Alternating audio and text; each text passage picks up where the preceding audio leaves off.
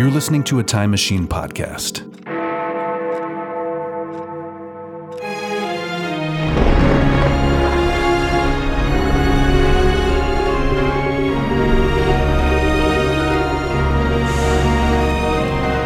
Old Movie Time Machine. An adventure through time and or space.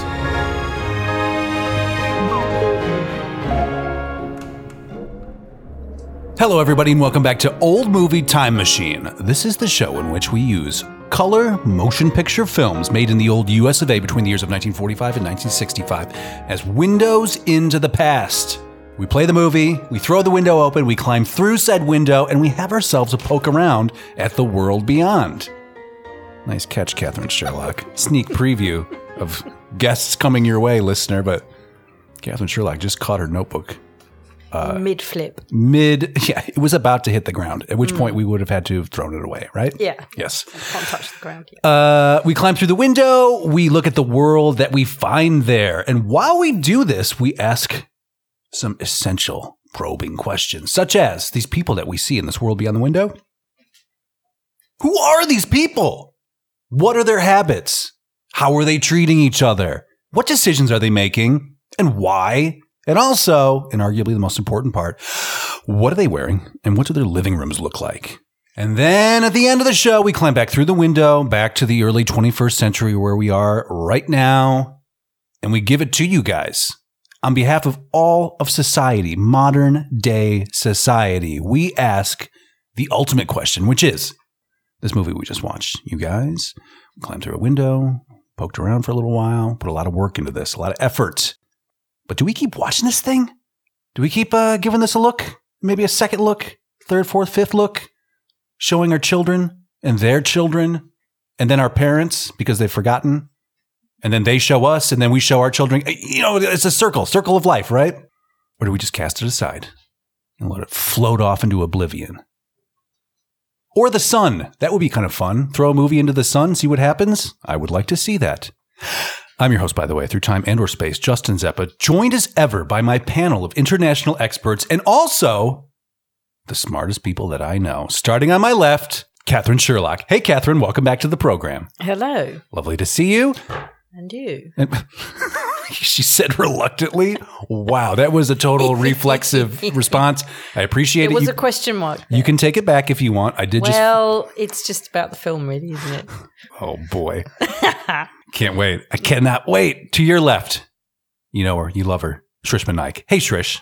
hey, guys. Welcome to the show. What's up? And to your uh, nothing, uh, to your left, and also across the ocean, my sister and yours, Carolyn Naoroz. Hey, sis. Hey there. Lovely to have you. Thank you for joining us again, guys. We are talking about 1955s. This is possibly the most 50s of all movies made in the 1950s. Douglas Sirk's All That Heaven Allows. All That Heaven Allows. Now, real quick, I'm just going to pull the table before we get to our one line reviews. Katherine, have you seen this before? No. Shrishma, have you seen this before? Yeah, I have. Oh, that would be really interesting if it wasn't a lie. Damn, Justin. well, oh, come on. How do you know? Maybe I might have watched it. We've already had the conversation. though. I, know, presumptuous of you. I know you only watched half of it, and it's fine. You're busy. I understand. Shrishma gets a pass this week. She was late for Invaders from Mars. but at least Was she- I late? yeah, Yeah. it's on Oh, the show. I yeah, was, yeah, yeah. I'm pretty sure though that this movie could and probably has a Bollywood twin. Yeah. Oh, definitely. I Definitely. mean, like you know, yeah. Now- that would actually liven it up a bit. I mean, Um, Doctor Sister, are you familiar with this program we're talking about tonight? I the- had never seen it before. Really? Okay. I love this movie. So put it right out there. okay. So I you've seen it before. I've seen it before. I I saw this for the first time as a freshman in college Mm. in a some kind of film class. We were shown this, and most of the class, I admit, including myself, laughed at a lot of it Okay. because it's a melodrama, right? And it's just very. It was not not that we don't love a melodrama throughout history. We always love a melodrama, but because it's kind of dated and all this, it was laughable. Is it more like a micro drama? A micro drama. What's the difference, Katherine? Low drama? Too small? The stakes were too low? Katherine, let it out. Come on, hit me. You wait. You, you get the one line review. Okay, well, the one line review for Katherine is going to have to wait because we agreed previously that she's going to go last because she does the best one line reviews. Everybody is in agreement about that. We voted on it. You were there, folks. You heard it. I think you heard it. I think we know. I think we t- it was on the air. It was- Yeah, okay. yes, It was on week. the air. Listen, the week Shrishma Naik, all that heaven allows. Yes. Do you have a one line review for this? And if you do, can you give it to us? I do. Um, a Bollywood reminiscent portrayal of constipated love faces. Damn fine. She's coming for your crown, Katherine. she wants to go last. You some make effort in. notes. you make notes. I love it. You're definitely on the money with it. We're going to talk about it. Carolyn, do you have a one line review for All That Heaven Allows? Yes, it's a film that proves you should have zero fucks about what anyone else thinks. Damn right. True. You got that right, sis. I'm going to follow up with that because I got one. Uh, I, it's not dissimilar. The perfect reminder to be true to yourself and ignore the rest of the world. That's it. Or is it? Katherine Sherlock, do you have a one line review for All That Heaven Allows? I, I do, I do, I do. Uh, okay, so dull, thwarted love tale featuring a tree obsessed and disconnected Rock Hudson, and has about as much heat as a pissed on fire. Well, you've earned it. You've earned it again, Sherlock. I don't know. I And quite like that's the why we we made made love faces. I think that's going to be a t-shirt. It's on fire. My God. No, I think we just want Rock Hudson with that, um, you know, buffalo plaid wool coat. It's a symphony of buffalo plaid, you guys. Were you in love? How am I not supposed it, to mi- it like might have just been a cardboard cutout. I mean, he wasn't even there. He wasn't on. He wasn't present. He- well, he's very Did this stoic. movie make an impression on you? Like how you viewed love? No, uh, no, It's it's only with like I said. I mean, we kind of laughed at this movie the first time I saw it. It's only in recent years that I've kind of gone back, like as I'm kind of thinking of this show and putting this together. Like, oh yeah, this is a very well known. This is kind of apex melodrama mm-hmm. for this this genre. This is like the most of it. Right. This is in taking place in the town next door to Peyton Place. It really st- Stoningham next to Peyton Place. Stoning him right next to Peyton. Friday Place. Night Lights, Stoningham versus Peyton Place. Who's going to win on the gridiron? what about the fact? Sorry, Katherine, I don't mean to be hammering on you for your opinion because your opinion is yours, of course. What about the POV of a middle-aged woman as the the star of your major motion picture in 1955? I mean, I think this is shockingly. Mm, I don't know if I'd use the F word necessarily. I don't know if this is a feminist picture, but it is a picture that I think talks about some issues that certainly women of the time would have faced, probably women of today face on some level. Uh, any response to that? Did you feel anything or not? Uh, yeah, I, I guess that was kind of um, the only thing that sort of did speak to me. Really, is the fact that eventually, when she realised all of her options were uh, literally boiled down to my life will become watching this television. Mm-hmm. Then she stood up for herself. Mm-hmm. But this was only after, you know, Everybody ditched her. everybody ditched her and it was like but she didn't she didn't face them down when it was you know the uh, at its height and when the the kids were against it and all of this kind of thing but literally you know six months later they want to sell that house that they was so attached These kids, to oh my god, that whole oh, scene absolute babies drives me bananas. I do not like these children. Oh, No. They're awful. All right, all right. Let's let's get into this. Also Oh yeah. proves my point that children are not worth it. All that heaven allows. I don't know what this title is, but that's just what this movie is called. Here we are. So we open clock tower level vista view of Stoningham, uh, wherever this is. Although I have a feeling over here. Oh, that's a that's also where they're shooting Mash. I think they're shooting Mash, Carolyn. You, I've done the Mash joke like 19 times so far out of almost 30 episodes, and I think each time, this is a back lot, but it's supposed to be set in like Vermont or some shit. yes, this is a very New Englandy, East Coasty type of vibe. But we are seeing, and you know how I think we can really tell that this is probably just the backlot. Well, first of all, it's a Universal picture, Universal famed for its backlot. Mm-hmm, We've seen it many times. And in fact, there's one particular house that I think we need to Oh, verify. That's on this side. It's a tease, but also I think these are fake leaves. Hmm. And it's autumn. There's no autumn, you know, there's there isn't this type of foliage in Foliage, right? Yeah. I was saying foliage. foliage. Isn't that what comes on the tops of bottles? this is Peel I was off. saying fall foliage. foliage. Ah, beautiful. Foliage. Foliage. yeah, foliage. Foliage. Yeah, you're not going to see this in Santa Monica, so uh, this is a fakie. I'm guessing. It feels very backlotty. Let's check out an extraordinary vehicle. I'm talking about Sarah, whatever her last name was, Sarah Wilson, not Wilson. What it doesn't matter. Her name is Sarah. She is the best friend of the main character, Carrie Scott, and she is pulling up to Carrie's house in the bluest automobile to ever be on a road. This is a 1955 Ford Country sedan. You guys, I love movies like this because it gives me an excuse to go to my new favorite website, the Internet Car Movie Database. That's a real thing. You can go there and look up a movie and it will show you all the vehicles that are within it. So that's how we know this is a 55 Ford Country sedan. 55, the same year this movie came out. So this is like product placement of the day. Mm. This was the hot ride of the time. Now, back here, we can see Rock Hudson's vehicle, aka Ron Kirby. He is a, a nurseryman. He runs a nursery. He he deals with plants and trees and all of this, and he is pruning Carrie Scott's trees right now. Yes, Shrishma Naik. How did uh, a plant, a place that sells plants, Mhm.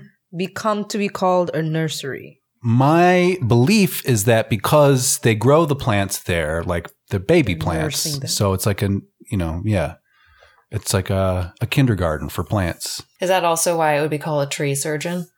Uh, that's quite possible. Why not a tree surgeon? Wow, AKA gardener? maybe that's your An next career arborist? choice. An arborist. Oh, even better. hmm Oh my goodness. Well, we're also looking at Rock Hudson's uh, car here. We notice that it's made of wood, of course. It is a 1946 Ford Super Deluxe station wagon, and it is fucking amazing. I It did is quite amazing. like that. It's great. Now, we've talked about this type of car before. You know what we call it? A Woody. A Woody. Right. Ooh, And I'd forgotten. Katherine. um, now, look, this scene that we're pulling up on, again, it's autumn, right, you guys? What do you do before the snow flies? You got to trim the trees. Uh, apparently, this neighborhood does anyway. Never No, saw it's that. true. You want It to is true, either yeah. plant shrubs or trees in the fall, hmm and you also want to do any of your trimming in the Okay. fall. Okay. Great to know. I'm a landowner. a landowner, she says. Uh, we see Ron Kirby up in the tree doing some trimming, and what he's doing with the scraps is he is burning them in something that we don't see too often these days. But it's just uh, when you got your leaves, you rake them into a big pile, you just set them on fire. In this case, he has kindly moved them off to the off to the tree, off to the, the street street side of the curb, but it is still just a, an open raging fire uh, in the middle of the street. It's a, And- it's a smoldering pile. It is. Yes, it's the most smouldering thing here. It, oh, come on, Katherine. What? There's love here. I need you to tap into your romantic vein if, if you can, if you have one. Is that whiskey thawing your cold, cold heart yet, or what? No, maybe I need more. Look, but I think that old mill in a couple of scenes and that fire that's raging Right? is gonna This shit's gonna get her. cozy, Katherine. Look out. Yeah, to be fair, that's a nice, It's pretty cozy, nice yeah. property. Okay. hmm hmm Okay, so we're burning things. Uh, Sarah pops out of the car, again, striking in blue. And she is played by Agnes Moorehead, aka Endora from television's Bewitched. She has so much makeup on. She really does. She has a, a fascinating face. I think they don't make him like this anymore. But she is here and uh, she's got a world of attitude that she carries with her. She's always on the go, this Sarah. She's always arriving just to say that she's got to go. I'm sorry you took all this trouble to make lunch for me, and I don't have time, but I am here to drop off an entire box of plates that I borrowed from Yes. you. So here you go. Yes. I have time for that, but I'm needed elsewhere in Stoningham. And we see her kind of eyeball the tree trimming man, of course, Ron Kirby, the nurseryman. Uh, this is a beautiful yard here. This is, again, it's autumn. And the reason I chose this, by the way, you guys, uh, it's the holidays. This is, uh, we're kind of in Christmas season here. But I chose this movie to go first because while it's not a direct Christmas movie, Christmas is involved, right? We It's a get to- transitional movie. it really is. It's a Not unlike seasonal movie. the transition that seasonal, yeah. that Carrie Scott will be going through in her life as she enters the autumn of her years. By the way, do you know how old Jane Wyman was when she made this movie? I have no 38 idea, years old. Great. Oh my god, she's my age. They treat and they treat her like she's entering her early seventies. Well, But that that's what happens Well, she's widowed. I mean, to women. shuffle you off exactly. To the- it's like look after the kids and the then cornfield. here's the telly. Right there, you go. Don't ask for anything more in life. There you. That's it. You know, You've had your shot at love, and he died. So it's bullshit. the end. Um, Carrie Scott, our our protagonist here, she's wearing gray Right. because her life is essentially over. She's draped herself in gray tweeds. But he's left her with money, looks like. oh, they've done well for themselves. I dig this house. Right. I'm all about this house. I'm all about this yellow patio umbrella back here that she's got. So yes, Carolyn, you're absolutely right. Sarah drops these dishes off and she can't stay, even though that there's this massive brunch prepared in her honor. She's got to go uh, gossip at the butchery or something like that. And uh, oh, okay. So then, uh, so Ron Kirby spots Carrie carrying this large box of dishes and offers to help her, which he does. And uh, he's a strapping fellow, so it's not that big a deal. And she's like, "Well, would you like to have? I've got this brunch here. If you want some food, you should have this." And so he joins her for a coffee, and she tries to talk to him, which goes, yeah, so so. Because how would we describe Ron Kirby in this movie? He's sort of taciturn, blunt, Mm-hmm. uh, almost. mm, Catherine, I believe you said something to this effect. Almost not there at all. Absent, disconnected. disconnected. Yeah. He's an eccentric of sorts, or so and he is, yeah, he's above it all. This sort of social, this life that they've got going here, He's yes. he- he's above it all. Yeah. that's interesting. See, I never thought about the above it allness of it, but it is a bit. There is some Mm-hmm. I like mean, even though mental like- snobbery in it. yeah, right? yeah, absolutely. Even though, yeah, he, I, uh, as Shrishma said, you know, I guess he's from a lower economical class. hmm He sees himself above. He's freed himself from the wants of uh, consumerism, which is kind of obsessing the rest of America. And not only that, but he's he's released himself of the bonds of small talk. He's got no time for it. Mm, yep. He's just like, yep, maybe. I don't know. Could be. She finds him, I think, kind of intriguing, but really, it's a non-starter of a of a coffee break that they have Yeah, here. totally. Doesn't really go anywhere. Also, while Sarah was dropping off the dishes, she invites Carrie. We find out right away that Carrie is a widow. That's like mm. line number one out of her mouth is like, well, ever since Bill died, or whatever his name was. And so we we get her right away, and we find out that uh, Ron Kirby's father died three years ago. That comes out right away. So we're setting up these characters for you know just like you know this one is this and this one is this. This is how they get together. So, but Sarah invites Carrie out to the club. There's a country club in Stoningham that all of the people of their age, varying middle ages, will go to to socialize. And uh, you know, to miss those events is simply not done. So Carrie's sort of on the fence about this. However, we get a mention of some gentleman caller named Harvey. Harvey is interested in taking her to the country club. So she seems kind of open to that idea. Meanwhile, uh, so during the one thing that does come out of the, the, the tree conversation is that we learn about uh, a tree that is in Carrie's yard that the Chinese call the golden rain tree which Rock Hudson says in a very fascinating way. I'm kind of fixated on it. They call it the golden rain tree. They call it the golden rain tree. And he's so happy about it. And he snips off a little bit of the branch and he gives it to her, and she keeps it uh, watered in a little pot on her on her uh, dresser. And it's just a little uh, keepsake, a little reminder of of his visit for a boring coffee conversation, boring coffee talk. Might turn into a shower later. I held it back. I tried as long as I could. They call it the golden rain tree. Um, here it is. They call it the golden rain tree.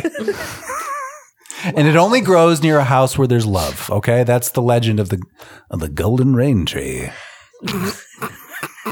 And the golden shower tree. Maybe. Hey, who knows what this guy's into? He's a freak, right?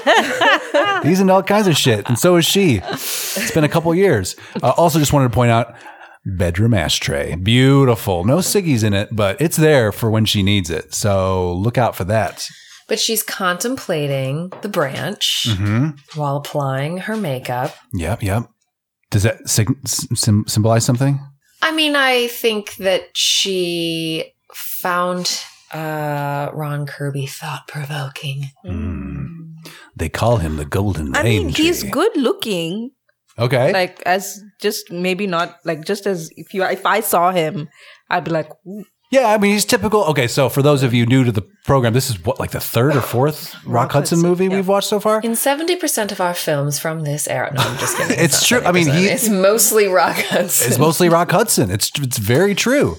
And uh, so he's what, like six foot four or something like that. I mean, He's he's well put together. he's big, he's a large man, and uh, he's always decked out in the era's finest uh, workman, you know, clothes or whatever. Like again, it's a symphony of buffalo plaid in this movie. Like he's got a bluff, buffalo plaid jacket on, and he'll take it off, and he's got like another layer of buffalo plaid underneath that. I'm sure if he took that off, buffalo plaid t-shirt. I'm sure it exists. I didn't see that, but I'm sure it exists. If if it does exist, he is wearing it. So it's a great time for those who like buffalo I, f- plaid. I feel like this film in general is a little bit of a still waters run deep. Which kind of gets to Katherine's point is that it's not smoking hot. It's like steaming. Mm, okay, you you feel like there is something. It's it's on a simmer. Yeah, yeah, I guess. And, you know, I mean, so there's some of the things that are, uh, there's more going on than just the conversations. And I guess why I say still waters run deep is that, you know, everyone else is kind in, in this film, other than our two main characters, Everyone's are a catty much caught bitch up in with. this movie. Let's just call it what it is. Everybody's Yeah. a catty ass bitch. There's a catty, right. And they're caught up with all these social things and whatever. Um, and Ron Kirby is, you know, showing our our leading lady Carrie that there's a deeper, more pure world out there. yeah, yeah, there's a different way to live your life. Yeah. and they call Right. it the golden rain tree. Hmm. Lightly steamed. Lightly steamed. So that's, I guess, why I say, like, you know, Yeah. when, Yeah. as she's contemplating this branch in the vase, as she's applying her makeup to get ready to go to the club with Mhm. Harvey. her friends with Harvey, uh, you know, that there's her her her circle of people are deeming that only a Harvey is really appropriate for her at this aged stage of, of her life. well, and and let's have this. Let's talk about it because because her kids show up and they they sort of chat with her about. they somehow come home every weekend. I guess so. So I'm I- guessing this is Connecticut then. I would uh, I would guess so because I think they're taking the train down to New York is what it sounds like. And we see also later on at the train station uh, a, a wife picking up her husband, so he's probably commuting. It seems. So yeah, we're probably back up in Connecticut. I bet you a fucking Hilda Crane's house is somewhere around the, the corner. Probably. And so she has a, a daughter, Kay, and a son, Ned, who are in their early 20s, we're led to believe. Uh, the daughter is in university for, are they both in university? I Yeah, think I so. think so, I think yeah. that's the case. Uh, she's very science minded. So she's very much uh, by the book and reading things as uh, her various theories that she is delving into would teach her. And she speaks as such. It's very analytical, her approach. And so she really, she really kind of digs deep into mom there and, you know, and talks about this Harvey and her relationship and like, oh yeah, Harvey's, they all, like the kids kind of agree that Harvey kind of sucks So we haven't met Harvey yet at this point either, but we're going to. But all we we know right away, he's it's like, yeah, Harvey's nice, but he also kind of sucks. And he's an older gentleman, we're led to believe, which means that the passion is gone, which means he, yeah, he can't do it anymore. But you know what? At your age, 38 year old mom, uh, you know, there are there are things beyond the physical. So don't worry about maybe this is okay. Just companionship, right? Yeah, just companionship. That's the only thing and you affection, can really, Katherine. really hope for. Let's we can face s- it. sit in the same room together and look at each other or ignore each other. And watch the television. Ignore each other together. Look, I'm just looking for someone to Netflix and chill with, okay? right, right. That's what they need. They need a great Netflix account and they need a blanket. And I, I, and I want the illusion of not being lonely. Yeah, so I'm just going to have choose another human and sit with them. Yeah, and This- not till we die. necessarily connect in any way with them. Whoever dies first, the other one is compelled to bury them. That's basically it's kind of your death buddy is what it is. Sort Mm-hmm. of like, are you gonna you'll make the phone calls, get me the casket, you know, call the headstone guy. We got the headstone guy. Uh, We are not wasting money on caskets and headstones, people. Hell the fuck no. Cremation, cremation. Cremation. Yeah. Buried under a tree. Never again. Also, just want to note real quick Kay is laying on mom's bed. Mom has rectangular pillows. That's right. We've seen them in 1959. Apparently, they were around in 55 too. Rectangular pillows, all. So, I mean, she clearly lives in a really nice house. I don't know what her husband Oh, yeah. did for work, but they were obviously very successful. Yes, we are led to believe that he was some kind of successful businessman, somebody who worked a lot with money, especially when contrasting dear old departed dad with the new Mm. uh, nature boy Ron Kirby, who's very earthy as he's described. Earthy. They Well, call I it mean, the we'll- earthy rain tree. No, we'll get to it when. They call it the Golden Rain Tree. But uh, there's a whole lot of like Walden Pond in this. Mm, there certainly is. Literally. So we'll get there, but like, Yes. I, I mean, a, a whole. I think the whole impetus for the character of Ron Kirby is, and they like straight out say it, like, "Oh, Walden Pond is like his Bible," you know. Y- yeah. they, they do literally I mean, say he's that. he's It's his lifestyle. he's Thoreau, okay, you right, know. Right. So, okay. So, meanwhile, while Kay's having girl talk with mom, son Ned is downstairs mixing up some of his famous martinis. And Ned is, uh, well, he's kind of a bastard, right? He's, He's, a the- dick. He's just the worst of the worst. Uh, as far as now, look, he means well, but and he is like prototypical 1950s white male as you see it. And I like the fact that his world gets turned upside down in this movie because his mother wants to be a human being and get some. You know, there's nothing wrong with that, folks. But he he feels compelled to slut shame his mother for wearing a low cut dress. She looks great. Yeah. She, yeah, she does look great. She's 38. She's uh, she's in the prime of her life. She looks amazing. Hey everybody, mid-roll Jay-Z here, interrupting the flow as I will do from time to time, usually this time right in the middle of the show. It's the holiday season. It's a time for gifts and giving of gifts. And what better gift to give than some merch from our store for old movie time machines. So look, you, you know, you've got a you got some kind of creepy uncle or something like that. The boardroom handies uh, coffee mug. You, you need to get him that, of course. Uh, Mom would look excellent in a, a hooded sweatshirt that features our atomic living room model. Or maybe for Grandma, why not get Grandma uh, Grandma's ashtray design? Uh, it's available for you. It's all over on the TeePublic store. Again, just go to the notes in this very episode you're listening to. You will find a link. Just click it. You will be taken right there, and then you can give us that sweet, sweet holiday cash, which is what we're looking for. And also, because it's the holidays, you know TeePublic has crazy percentages off at this point.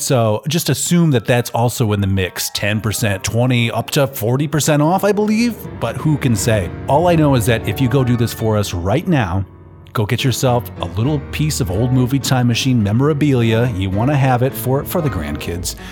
I'm going to thank you so hard, just like I will right now. Thank you. And now back to the show. So, who should fly right over?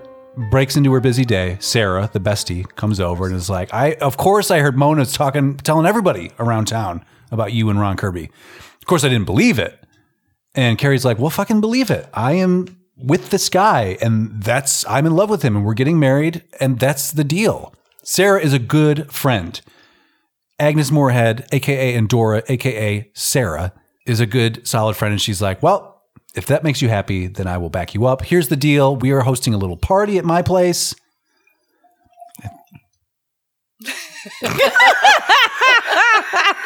Hold on. Don't cut it off like that. That's unhealthy. Just go. Just let it out. Nope. Let's go. Do it.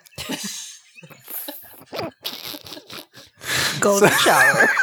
They call it the I golden feel, I feel like tree. you've been drinking since just after breakfast. They call it the golden rain tree. yes. There's a five hour difference now. yeah. So, why don't you bring your nature boy over? He's maybe he, if he if they meet him, they'll ease up a little bit on on trash talking him incessantly, even though that's what these people live for. Very nice offer. Love it, Sarah. Well done. All the best friend points. You get them. So, Carrie's like, great. Let's just, before the kids find out, I'm going to talk to them. So I'm going to invite them up. She invites them to come up from the city. And they're sort of like, well, of course, mother. Oh, this is about you getting married, most likely, right? Like, uh, again, the daughter thinks she has it all fucking figured out because she goes to college. And they're like, Congratulations, mom. It's great to hear that you and Harvey will soon be enjoying platonic matrimonial bliss together and that you will be shoveling dirt over his coffin in the near future. We love to hear it. This is what we want for you. Watching television, of course. Absolutely. So she has to break it to them like, no, it's not Harvey. Harvey is Deadwood to me. Uh, it's actually Ron Kirby, the guy who runs the tree store out in the countryside by the old mill. And boy, Ned does not take kindly to this. He he kind of melts down about it. He cannot believe it. He's like, Mother, this must be some kind of joke. You are He's tarting around bitch." with fucking Ron Kirby. He is a little bitch. Is that what you called him? Yeah. Truth. Bitch. Absolutely. Um, he's a pouty little bitch. And she's like, Look, um, he's coming over. I want you to just like chat with him. Why don't you mix up those martinis of yours that you're always fucking talking about like you're a fucking big wheel, like you're your father. You are not your father. And Kay, the analytical daughter, is like, I wish you would just, you know, detach emotionally from this and just see it for what it is. And that's fine. That's fine. We're going to do this and we're going to support mom. And they do. And they agree to meet Ron Kirby, who comes over. And I give this guy some credit here because this is a tough situation to walk into. And true to his character as painted, he doesn't give a fuck what they think. He's just like, whatever, whatever you all want to do, you're all going to do it. But I love your mom and I'm going to be marrying her. And we're probably going to live in my own, my old mill out there and we'll just sell the house. And sorry about that. Well, Ned does not like this at all. This is their house, the family home that's been in the family for, I don't know how many years. You Hold should on. probably know. Ned is probably also like, hmm, if mom sells this house and moves in with Ron, then Ron's Mhm. gonna get my money. This is another. This is one of the things they talk about is the money issue, the fact that she's older at 38. that that that will play into the the gossip dynamics of the town is the fact that he's marrying her. Everybody knows she has money and he has nothing. Therefore, their love cannot be true. Uh, anyway, Ned um, basically wets himself and throws a little hissy fit. He does not like this one bit. Uh, the kids then go out over to not the kids, um, but I mean these the, the fun kids. We're following Carrie and Ron. Go over to Sarah's house and they mix and mingle with the socialites who do a lot of shit talk.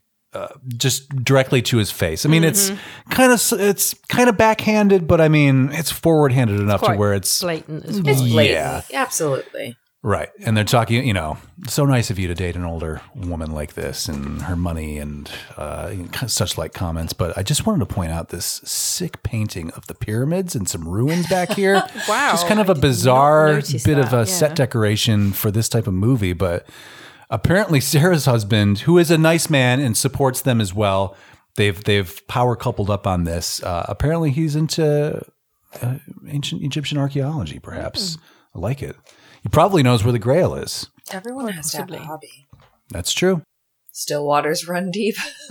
Yes. They call it the Golden Rain Tree.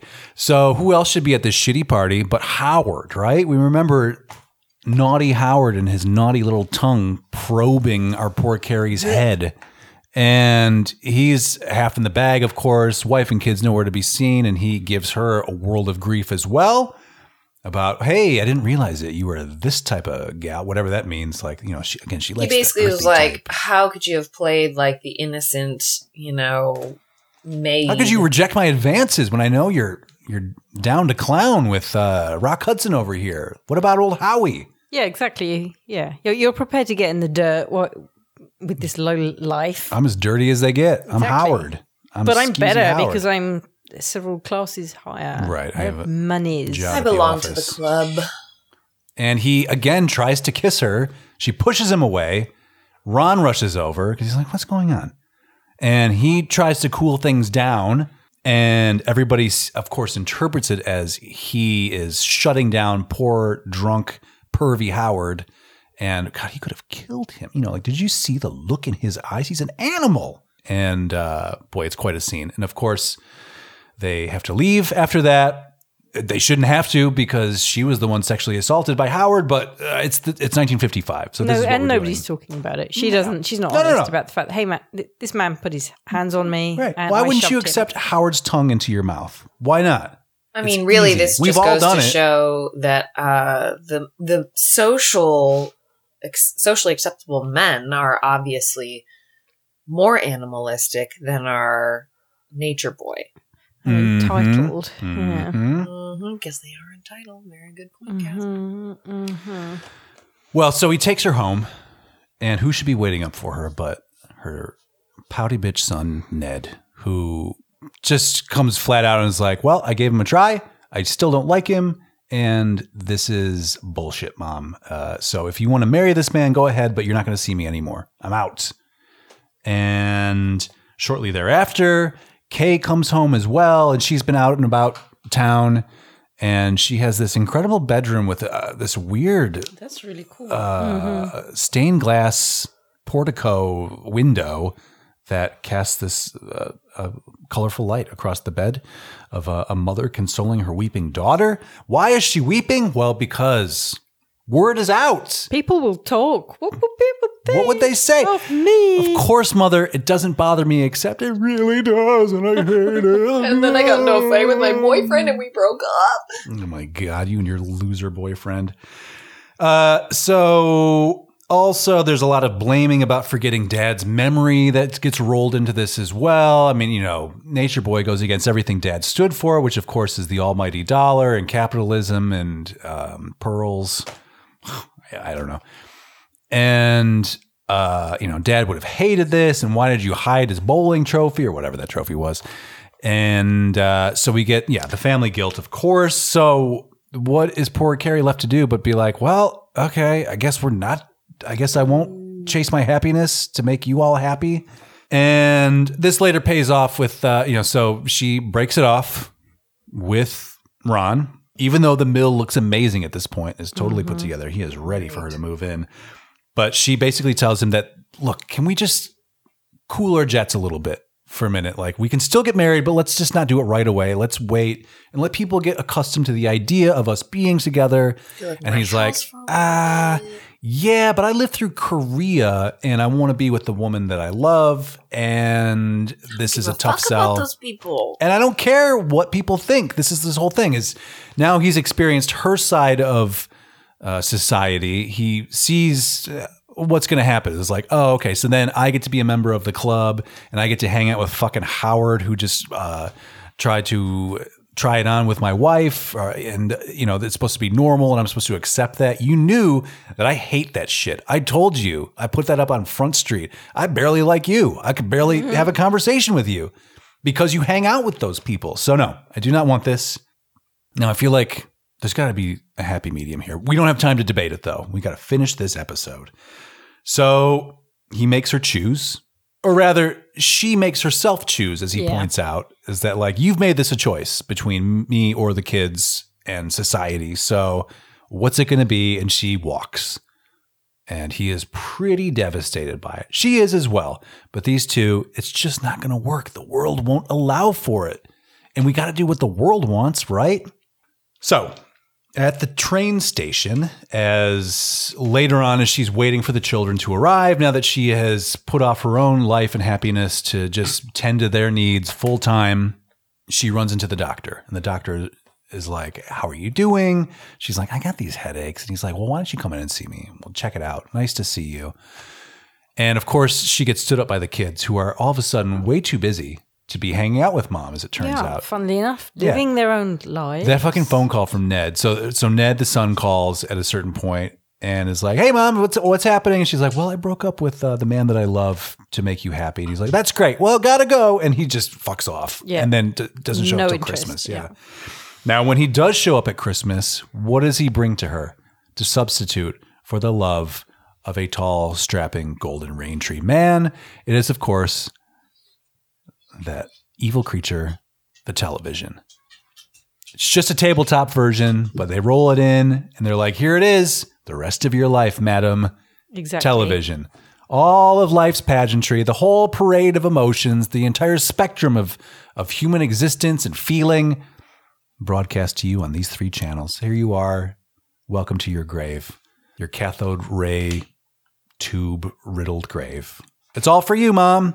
Merry Christmas. That's really fucked up to buy her a TV like that. Like, Yeah, 'cause- Yeah. yeah. as The, a the assumption, consolation i- prize. well, I mean, the assumption is that this is just what widows do. I mean, they don't have lives. She's so do they? bored. And she, I mean, if she's not going to marry Harvey, what's she going to do? Shrishma? Yeah, exactly. She gotta If watch her she's stories. Not, she's not going to marry the man that they want her to marry. Therefore, the only option is TV. Yeah. So, and then we get um Oh, Christmas decorations. Christmas. Yeah, that's right. It is Christmas. So, the, so before the television arrives, of course, she has to pick out the tree, and so she goes out to the Christmas tree lot. This is a, a time honored tradition in the in the U.S. and also other other places. I've seen it elsewhere. But you you know the the tree people bring their wares into town and set them up, and you go pick out your Christmas tree. Now, who loves trees that you guys know? Who is also in this movie? Ron Kirby. That's right. You guessed it. Ron Kirby loves a good tree. Yes. And so he spots her hunting for a silvertip spruce, and it is clear that he is spitting with her and that he misses her and she misses him. I mean, it's a real sweet moment. He's very happy to see her. But at the same time, who should turn up? Marianne, the cousin, if you'll recall, who breezed through, who he had a little flirty conversation with. And she's like, ah, they sent Mick and Melita sent me to come get you. We should go. And it's a bad look for Ron. Poor timing, but these are the breaks. He's uh, doing his thing. Or so we're led to believe. So she grabs herself a Christmas tree, takes it home, decorates it. What should be under it? That television. Uh, that's the rest of her life. There they are, presenting her with her demise. And this is Christmas. We're in the holidays. Uh, l- real quick, let's check out Christmas. The Christmas tree That's not a nice tree. you don't think so? I think uh, because it's so natural and not out of a box, I think that makes it a bit charming. Okay. I like more tree, maybe. Full, a full More full- tree. Mm. Okay, that. Yeah, I Well, mean, are you used, are you used to having like a natural I'm not tree used or to having any. I've had No, a tree yeah. maybe once in my life before. So You, of course, would be lighting a menorah during this time of year. I'd just be eating cake. no Christmas cake? We've already we've already had Diwali, That's True, Festival of Light. Festival of Lights. Lights are important in a dark time of the year. That's right. Mhm. So, um, I will compare this Christmas tree just back to this movie briefly, Please. um, to like Save us. a Christmas story. Sorry, a Christmas story. Not that I'm I'm on honor other cultures and their celebrations of various times of the year. Celebration of hmm lights, hmm uh, Hanukkah, hmm Menorah, you name it. Um, but for Kwanzaa. Kwanzaa, hmm Ramadan, Mhm. just saying. Um, but yeah, I'm thinking of the Christmas tree in A Christmas Story, which also eh, this is kind of like the era. Like the trees are just like you get what you get, and you put some tinsel on it, and you put some mm. shit on it, and whatever, and it is. You put the that's big old glass bulb lights on it. Yeah. Right. Well, look, Christmas also brings other news, you guys. The winter brings other news because it turns out that daughter Kay all of a sudden is getting married. Turns out her and her boyfriend are in love and they they're going to be leaving and all of a sudden Ned blows in and he's like, "Well, yeah, they're getting married and we should probably sell the house." And she's like, "What are you talking about? This was seriously like 2 weeks ago. you an just told issue. me Yeah. that I shouldn't, you know, the house, all this you're outraged and all this shit. And you little girl uh, getting married like what about my happiness over here like you're supposed to console me as a widow until i die watching television and uh, it turns out Ned's like, well, but I'm up for a scholarship, so it sounds like I might be going to Paris for a year. And you know, if Kay's moving out, then it's just you rattling around in this old house, and you know, it's like, too big for just one person. come on, mom, what are we Even doing a here? Let's television sell this can't thing. fill that space. Like she was just supposed to wait at home for them to come home every weekend. Or whenever the hell they Or decide when it- to. I guess. I mean, Yeah. it's really. I didn't like Ned to start with. This makes me hate him. You know, You know, fucking fucking Neds. All right, so it's outrageous. But later, Ron and Mick are out birding together, and by birding I mean they're hunting birds, right? Shooting, just shooting. Yeah, pheasants. And they have some real talk, the kind of real talk that can really only occur between two men who have killed a bunch of uh, people in Korea before together. And Mick does it's, it's we get a little regressive here. He's like, you know, you should you should call her up. You know, you should make her come back here and marry you and live in the mill with you because you have not been right since then. You've not been the same killing machine Ron Kirby that I knew in Korea. You can't hit a single one of these pheasants and you know, just go get her. And he's like, You've yeah, been but she- useless Right. since you broke up. yeah, you, what? You're taking my trees from my farm, taking them over to your. No, no, no. That's that's made up. But he's he's clearly hurting. Ron is hurting, and he Mick is a modern man now who recognizes his brother's pain and gives some old fashioned misogyny to cure all. You know, just look. She doesn't want to make up her own mind. Make up her mind for her. Go get mm-hmm. her. That was quite a line. Yes. Meanwhile, Carrie goes to see the doctor, as foretold at the train station, and it turns out that there is quote unquote nothing organically wrong with her. Organically wrong with Yeah. her. that's Strange Except for the phrase. fact No that she needs pesticides were get- used in the wronging of Carrie Scott. Except for the fact that she needs to get laid by Yeah. Ron Kirby. She's running away from life. If she's out of breath and looking like shit, it's because she's running away from life. By which they mean that D, you know, like go get some go get some happy time, all right? And he he's just like, marry him. Carrie, go. Just listen to me and just go marry him. Mr. Romantic, this doctor. Oh, he's sweet.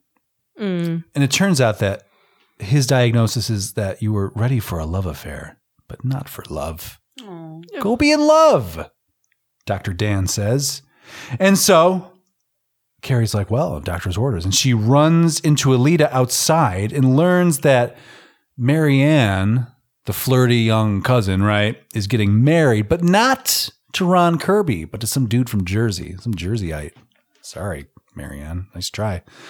And that, so Carrie's like, oh, so they're not together. That was just a friendly thing. Oh, it's all a misunderstanding. I And mean, she- they're cousins, so why would they? Not No, no, no. his cousin. Oh, mm. not his cousin. Yeah, oh, Okay, no, no. She's cousins with Alida.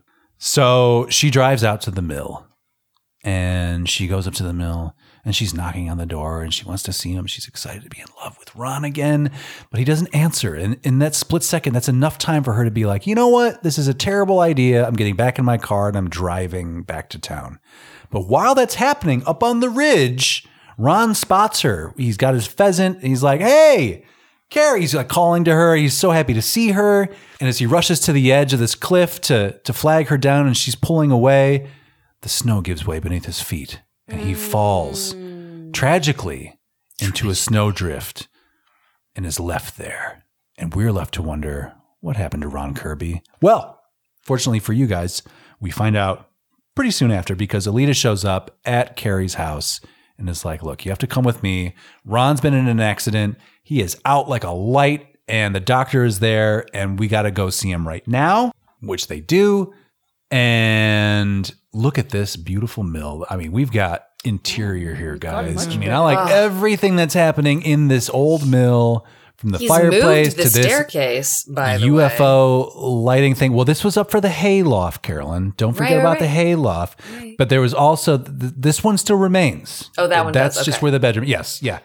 And then this, of course, is the grinding mill and everything. But we've got mood lighting. We've got mid-century couches. We've got a built-in fucking bookcase with uh, Encyclopedia Britannicas over here. I mean, this house is ready. This mill is ready to be lived in for romance to blossom within. For a couple without children. But yes, if she's 38 and he's even younger than her, like They the part two of this could crack out story is more. like there's she's gonna be cranking out some more babies, and those oh, kids are Ned's gonna, gonna be, so pissed. pissed. My Ned's gonna be inheritance, like, mom. Fuck. So Carrie feels terrible about all this, that she has turned her back on love and it's led to this. Uh, a man passed out on his couch. I mean, this is really any Saturday afternoon. Isn't this what you uh, what every man wants? Not just you, Justin, but I would say every man. I want to be passed Yeah. out on the couch This and have my cozy. woman look at me lovingly. it looks like, uh, you know, like when you get sick and you stay home from school for the day or whatever and watch a movie. Like, this is what he's doing. He's just napping on the couch. But she waits beside him, gets permission from this very aggressive nurse who's like, absolutely not. Well, okay. And she waits for him. And he finally kind of comes to. And then a deer shows up Yeah. outside the window. This is what I mean. It's like Disney. Then, Yeah. then Bambi shows up. What? Uh, it represents some kind of wildness. Uh, I don't know. You interpret Innocence. it. Could be. Yeah. Yes, yes. I mean, the the stag aspect. You know, the think doing- potency. It Yeah, wasn't yeah, a sure. stag, though. It was, I believe it Was it a deer? No, doe? it was I a think it was- stag. was. It?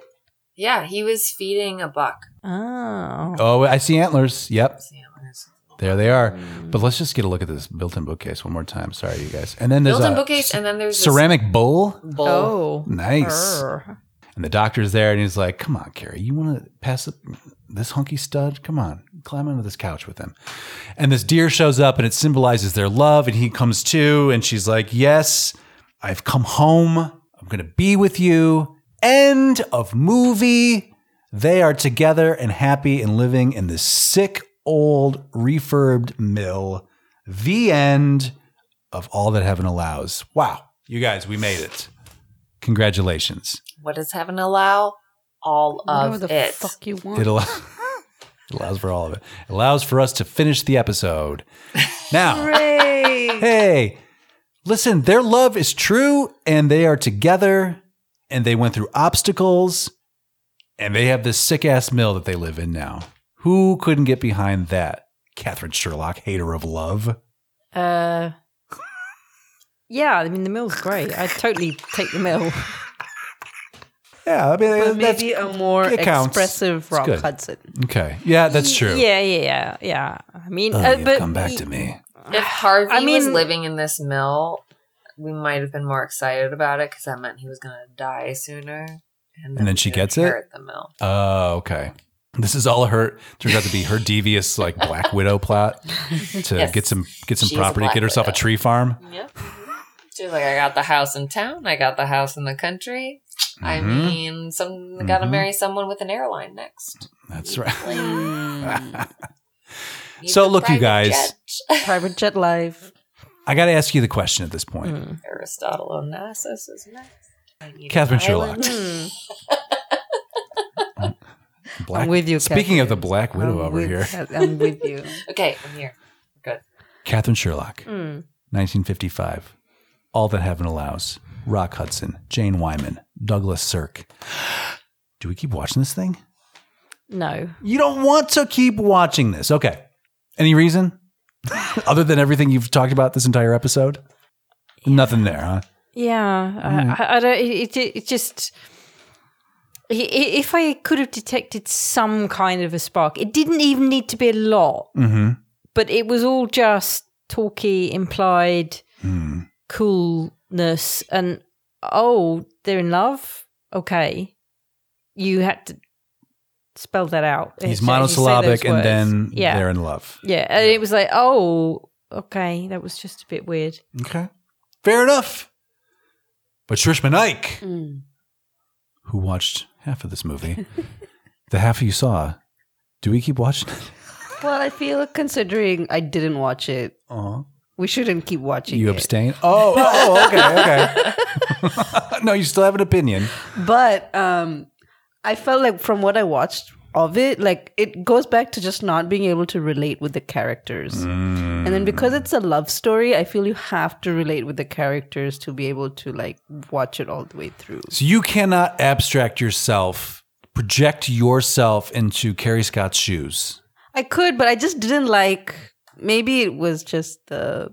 They didn't fit. Yeah. Different sizes, Yeah. different size shoes. I could like the thing is I relate a lot with like the story and the concept of it, but Mm-hmm. just them as characters. I was like, ah. Fair enough. Carolyn Naoroz, Uh-huh. do we keep watching All That Heaven Allows? Oh yeah, I'm here Yeah? for it. Now I'm surprised to, to hear positive things. Okay, tell me about it. What do you What do you like about this? Um, I'd watch it again on a cold winter Sunday day with the Mhm. fire roaring and be talking at it as one would do and being like, you know, choose your own adventure here, Carrie. but Sure. obviously choosing the mill and buffalo plaid. Yes, I mean those are the pillars of this film. Right. And I am with you. Uh, this is a yes from me. I really enjoy this movie, but also I'm an old softy. I'm a romantic. I like this shit, and I think they do it well. And it's nice to see things from a female protagonist. It's nice to get some insight into what it would be like to be a 38 year old widowed woman in 1955. I feel like this is pretty accurate. I think this is probably what's happening uh, in real life and they're just uh, putting it out there for society to reflect on. This is almost it's borderline uh, the American Beauty of the fifties. You know, Yeah. take a good long look at the society, society, and so concludes 1955's All That Heaven Allows. Next week, you guys, the holiday season continues. It's a Christmas movie with a twist. Talking about 1958's Bell, Book, and Candle. Hmm. Let me lay out the summary for you. A modern day witch likes her neighbor but despises his fiance, so she enchants him to love her instead. Starring James Stewart and Kim Novak. Oh, Kim Novak at her Kim Novakiest, everybody. Mm-hmm. Now, Katherine, you mm. will want to pay special attention to this motion picture extravaganza as you are a recent cat owner. Congratulations. Good for you. Your cat is going to like this movie. Okay. Very cat We will probably watch it together. Yeah, I bet you will. You're to curl up in a little ball on your lap. Yeah. Just purr the night away. That's right. So that's what we're checking out next week. And until then, uh, thanks everybody. Great job. Thanks for watching this movie with the deer in it and all the buffalo plaid. Uh, I think we really learned a lot about a lot of things not related to this movie that will be edited out in post. Uh, but until next week, this has been Old Movie Time Machine. Over to me in the future. Take it away, fella.